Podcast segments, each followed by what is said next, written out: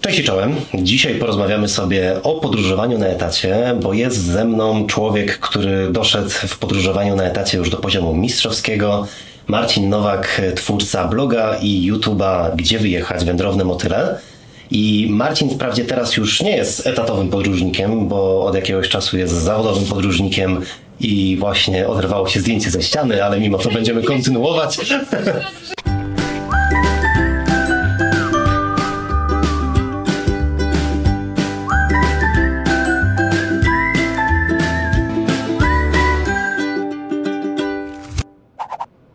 Cześć i czołem. Dzisiaj porozmawiamy sobie o podróżowaniu na etacie, bo jest ze mną Marcin Nowak, współtwórca bloga i vloga Gdzie wyjechać wędrowne motyle, który wprawdzie już teraz nie podróżuje na etacie, bo zawodowo zajmuje się byciem podróżnikiem i blogerem, ale wcześniej przez 5 lat podróżowaliście właśnie będąc na etacie i w te 5 lat odwiedzili ponad 40 państw i ponad 50 miast, dalej pracując na etacie, nie rzucając swojej pracy.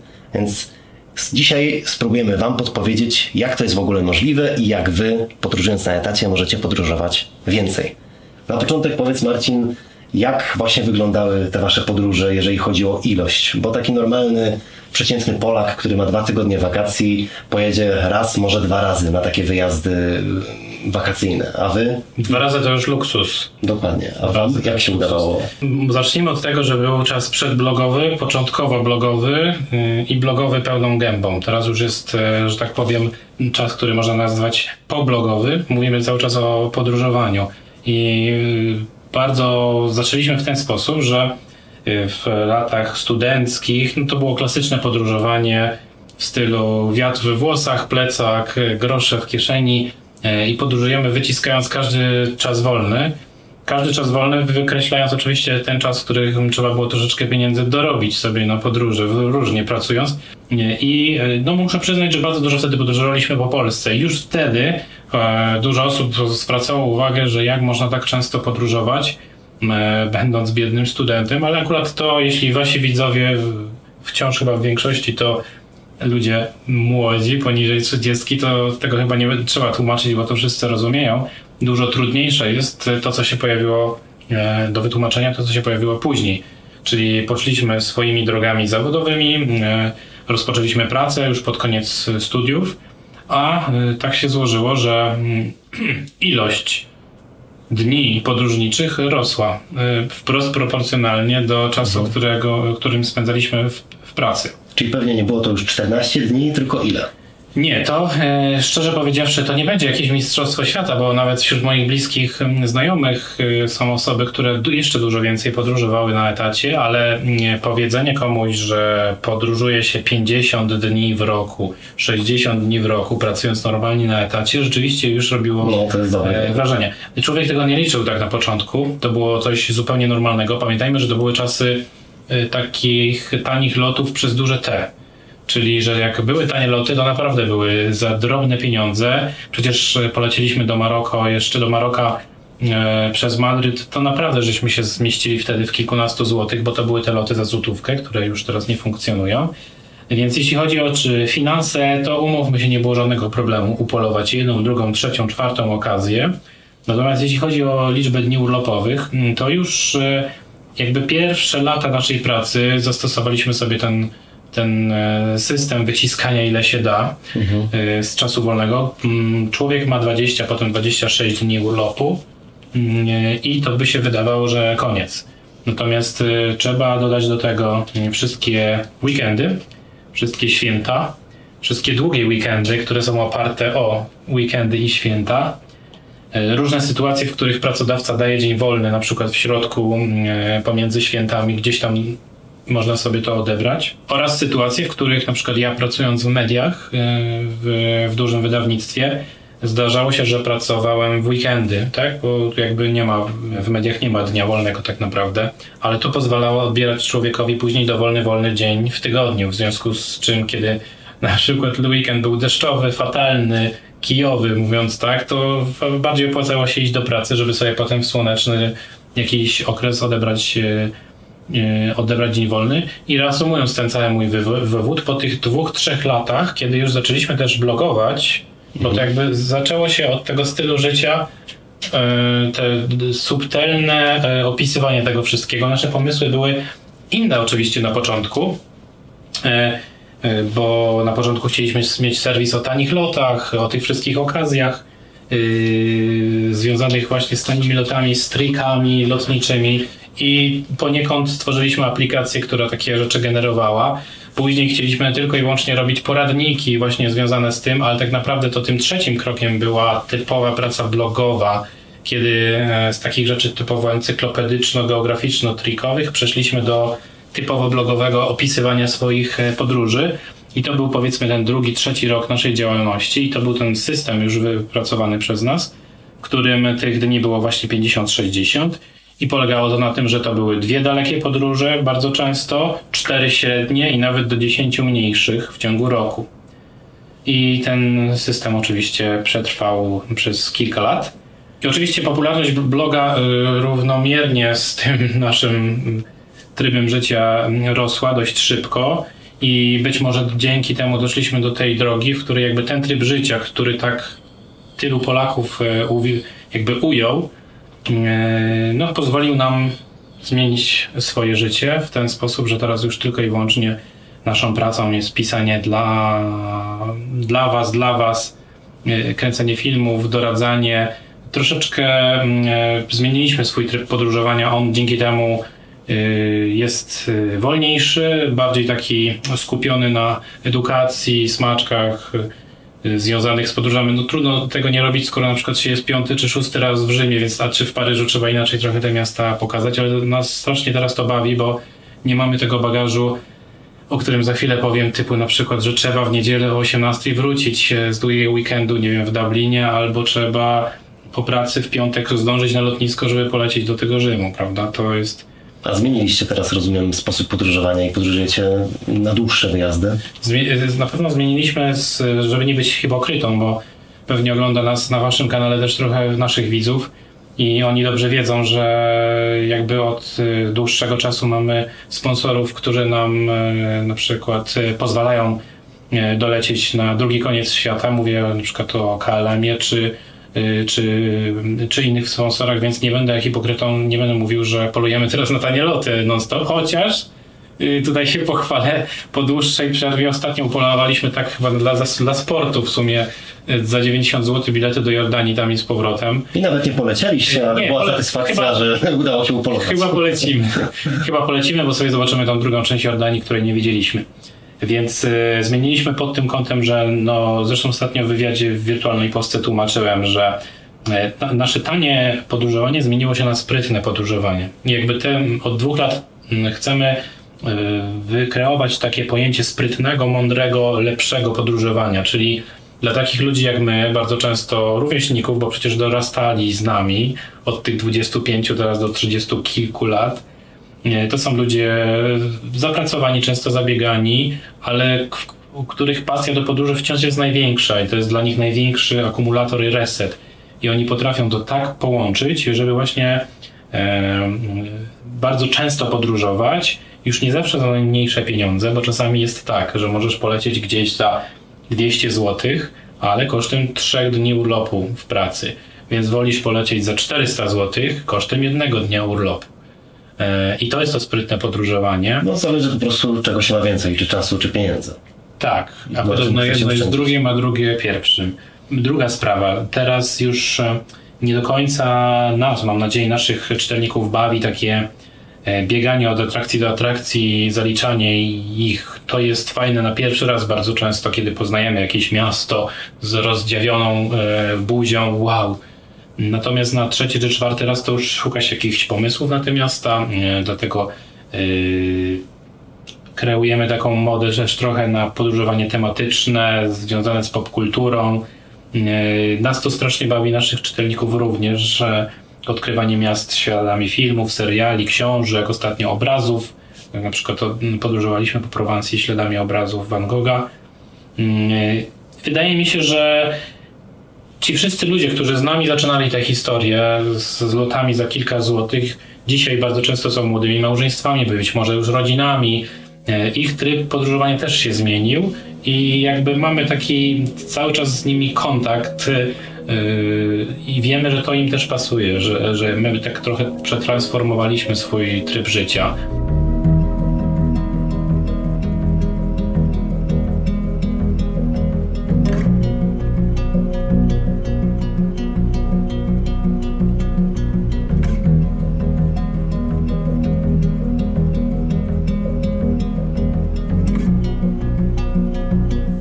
Teraz już nie polujecie na najtańsze loty, ale jak zaczynaliście i przez te pierwsze kilka lat podróżując na etacie, jednak to chyba były trochę bardziej podróże budżetowe. No bo Tak. pewnie wiele ludzi słysząc teraz, że podróżowałeś przez te 50 parę dni w roku, no to sobie myśli, że okej, ale to pewnie dlatego, że albo nie wiem, spadek po rodzicach, albo super płatna praca i dlatego ich było stać. A jak to było? To właśnie, y, mm, żebym się za bardzo nie rozgadał, to teraz mnie pilnuj, bo trzeba wyciągnąć jakieś konkrety ode mnie. E, Nie, nie pochodzimy z bogatych rodzin. E, Mój tata był górnikiem, e, tata Ani był kolejarzem, mama nauczycielka, druga mama związana z handlem, więc mi się wydaje, że raczej zarobki naszych rodzin tutaj nie są jakimś super zastrzykiem, który nam pomógł. Raczej tryb życia. Nie, to po pierwsze. Po drugie, my też nie zarabialiśmy kroci, bo jakbyśmy podzielili się i na głowę to wychodziło zawsze mniej niż średnia krajowa.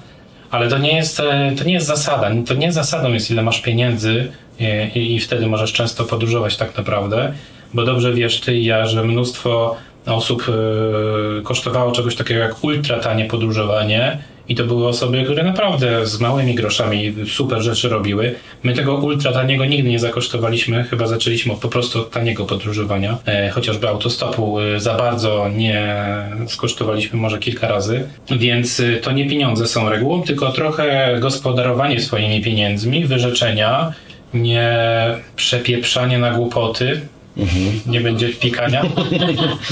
To chyba Musiałbyś się bardziej postarać, żeby zasłużyć na wypikanie. Dobrze, więc y, jakoś te pieniądze zawsze się znajdowały. Poza tym mieliśmy konto, konto oszczędnościowe i konto podróżnicze i to konto podróżnicze zawsze było ważniejsze i tam jakoś dziwnym trafem różne odłożone pieniądze częściej się y, ws- wskakiwały. No i oczywiście, oczywiście kiedy nasz blog zaczął zarabiać i kiedy y, zwracały się do nas różnego rodzaju firmy i uczestniczyliśmy w różnych kampaniach, e, reklamowych, e, czasami za naprawdę duże dla nas w szoku e, pieniądze, no to oczywiście 90%, a czasami 100% tych środków szła, była inwestowana w, później w podróże, w związku z czym mm, to jest e, punkt drugi. I punkt trzeci jest e, taki, że ten spryt polega na tym, że trzeba niestety posiąść trochę wiedzy. To nie jest tak, że, e, że taka osoba z biegu nagle chce zmienić swoje życie i teraz często podróżować, nie, nie porzucając pracy.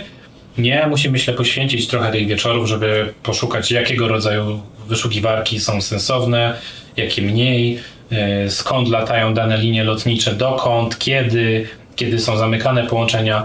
Bardzo polecamy na przykład coś takiego jak Multicity, jakoś wciąż rzadko praktykowane, tak mi się wydaje, a to jest genialne rozwiązanie właśnie dla osób, które pracują na etacie. My mieszkając tutaj na Śląsku, mamy do dyspozycji lotnisko w Katowicach, Krakowie, na Upartego w Ostrawie i, i we Wrocławiu. W związku z czym, jeśli chcemy znaleźć sobie wymarzony weekend w Barcelonie, przedłużony powiedzmy czwartek, piątek, sobota, niedziela, to być może z naszego miasta takiego weekendu nie zorganizujemy. Ale jak sprawdzimy, że możemy wylecieć z Krakowa i wrócić do Katowic, albo wylecieć z Katowic, wrócić do Krakowa, albo wylecieć z Warszawy i wrócić do Łodzi, albo wylecieć z Wrocławia i wrócić do Katowic, to tych możliwości się nagle kilkadziesiąt robi dla etatowców. E, No, tylko właśnie trzeba się troszeczkę postarać i nie wiem, podjechać do miasta jakiegoś czy wrócić później. To polecam w ogóle te mul- multicity sobie sprawdzać w ten sposób. Takie programy są na przykład Azuon i e, Azair. One pozwalają tam właśnie takie kombinacje robić. To jest taki, moim zdaniem, super przydatny mm, gadżet, jakkolwiek by to znać dla ludzi, którzy na przykład chcieliby zacząć częste podróżowanie, a nie rzucać pracy. A to jest bezpłatny program? Czy Jest wersja bezpłatna, jest wersja płatna. No my oczywiście potem potrzebowaliśmy już płatnej. To nawiązując do tego, co powiedziałeś, e, mam jeszcze pytanie, czy jesteś w stanie oszacować, ile wydawaliście w takim razie, znaczy ile z jednej strony oszczędzaliście na tych wszystkich rzeczach, o których powiedziałeś, a z drugiej strony ile wydawaliście, czy miesięcznie, czy rocznie na takie podróże? Może ciężko będzie powiedzieć tutaj o wydatkach rocznych, ale może zacznijmy od, yy, od podstaw, od podstaw. To znaczy, Yy, Na początku naszej drogi tanim noclegiem był nocleg za kilkadziesiąt złotych i zawsze chcieliśmy się wstrzelić w nocleg za 50, 60, 70 złotych. Okej. Później z tego y, z taniego podróżowania, tani nocleg, y, słowo tanie trochę zmieniło znaczenie, bo tanim noclegiem na przykład zna, stał się dla nas nocleg droższy, na przykład za 120 zł, ale blisko dworca kolejowego y, w takim mieście, dzięki czemu zaoszczędził człowiek na y, transporcie po mieście, bo poruszał się gwieździście, a nie y, łańcuszkowato. No generalnie właśnie to też jest czasem takie błędne myślenie, że ludzie oszczędzają na noclegu i wydają 40 zł, A ale mieszkają tak, pod miastem Otóż i to. dopłacają 140 potem na dojazd. Tak, to też jest element tego sprytnego właśnie podróżowania, że, e, że to nie cena tak naprawdę świadczy o nazwaniu czegoś tanim, bo jest masa różnych, tak samo jest z lotniskami. Pamiętajmy, że możemy upolować jakiś tani lot do mega drogiego miasta, w którym jest mega drogi dojazd do tego miasta z lotniska, mega drogi, e, nie wiem, e, mega drogie wstępy i jeszcze tutaj jako geograf będę musiał rzeczywiście się wypowiedzieć, nieznajomość klimatu w danym miejscu spowoduje, że ktoś na przykład trafił, nie wiem, w czas y, wiatrów albo w porę deszczową, bo nie wiedział, prawda? I tak dalej, i tak dalej. To też w przypadku Azji Południowo-Wschodniej radzę sprawdzać, bo są super okazje do różnych krajów, ale nie każdy złapie się, że na przykład ten lot jest dokładnie w dwa tygodnie z sezonu monsunowego czy deszczowego w, w danym mieście, więc trzeba się zastanowić, skąd ta cena jest. No my też właśnie zawsze polecamy naszym czytelnikom, żeby sprawdzać wykresy temperatur, opadów Tak, i wiedzieć tak. naprawdę na co się piszemy jadąc w danym miesiącu. Myślę, że, że meteogramy trzeba po prostu sprawdzać meteogram i dane, dane bo on pokazuje dane z wielu jakby lat wstecz i uśrednia to, nie? Bo pogoda szaleje i to, co było rok temu, nie zawsze może się powtórzyć w tym samym roku. I można powiedzieć, że wciąż jesteśmy w tym pułapie, że nocleg powyżej 200 zł to jest dla nas drogi nocleg co ktoś powie, ale dziadują. E, To nie jest też prawda, bo elementem sprytnego podróżowania jest znalezienie noclegu za sto kilkadziesiąt złotych, który ma wszystko to, co potrzebuje człowiek do wygodnego, fajnego em, przenocowania, czyli wygodne łóżka, śniadanie w cenie, tak jak powiedziałem, dobre położenie, wysokie, czasami super widok z, z balkonu. Więc e, jakoś wydaje mi się, że można lepiej zagospodarować pieniądze w podróży niż płacić za nocleg 300, 400, 500 złotych. To wróćmy do innych historii, do historii podróżowania na etacie, e, bo na waszym blogu macie taką fajną serię, gdzie pokazujecie, że na weekend wcale nie trzeba jechać gdzieś po Polsce, można też polecieć na jakąś podróż europejską i pokazujecie, jak e, tracąc co najwyżej tam jeden czy dwa dni urlopu, można odwiedzić jakieś fajne miejsca w Europie. I po pierwsze, czy mógłbyś zaproponować właśnie kilka takich, e, kilka takich miejsc, a po drugie też zdradzić, ile takie weekendowe wyjazdy mogą kosztować? Czy to jest koszt rzędu tam, nie wiem, 10 tysięcy na parę, czy jednak mniej? Szczerze to 10 tysięcy chyba nie wydaliśmy jeszcze nigdy w roku na, na podróże. Eee, Czekaj, jeszcze raz. 10 10 tysięcy no nie wydaliśmy w roku na podróże, wydaje mi się. A co To bardzo tanio podróżujecie. Tak? No dobrze. Ale przez cały rok? Przy- przypominam- na podróże 10 tysięcy? Przy, przypominam, że mamy ta za darmo bilety Dobrze. lotnicze, No. Okej, dobra, racja. No, noclegi tak, tak sobie już policzyłem, że my, mamy że my na, same, na same bilety lotnicze i paliwo wydajemy tyle w roku. Pewno. Więc żeby była jasność, rok już nie funkcjonujemy na tych zasadach, o których teraz będę mówił. Czyli, że trzeba ugrać 3-4 dni gdzieś wyjazdu, możemy sobie polecieć teraz na 7 w końcu. Ale jest trochę takich miejsc, y, które, do których da się polecieć na 3-4 dni i mądrze, bo trzeba się wcześniej przygotować oczywiście. Jak ktoś jest nieprzygotowany do miasta czy regionu, to, to dla niego te 4 dni to będzie gonitwa. Ktoś powie, że zmarnował te dni, możliwe. Jak ktoś mądrze się przygotuje do wyjazdu, poczyta o tym mieście, jakiś taki wstępny plan sobie przygotuje, dokona selekcji, bo nie można mieć wszystkiego, to moim zdaniem 3-4 dni na dane miasto, a nawet okolice jest to do zrobienia. Bardzo lubimy miasta, które po prostu same w sobie są ciekawe i wokół nich jest ciekawych rzeczy na 2-3 dni, czyli Lizbona, Barcelona, E, bardzo popularny Neapol, klasyk, klasyk podróżniczy. Myślę, że większość z widzów e, go zna, czyli Bergamo, do którego bardzo łatwo można dolecieć często z wielu miast Polski. Z Bergamo to do. Mediolanu można wyskoczyć. E, Do Porto, niedawno byliśmy w Porto i Porto oferuje Porto, czyli Porto i oferuje na przykład dolinę rzeki e, Doro, czyli miejsce, gdzie są mm, terasy terasy,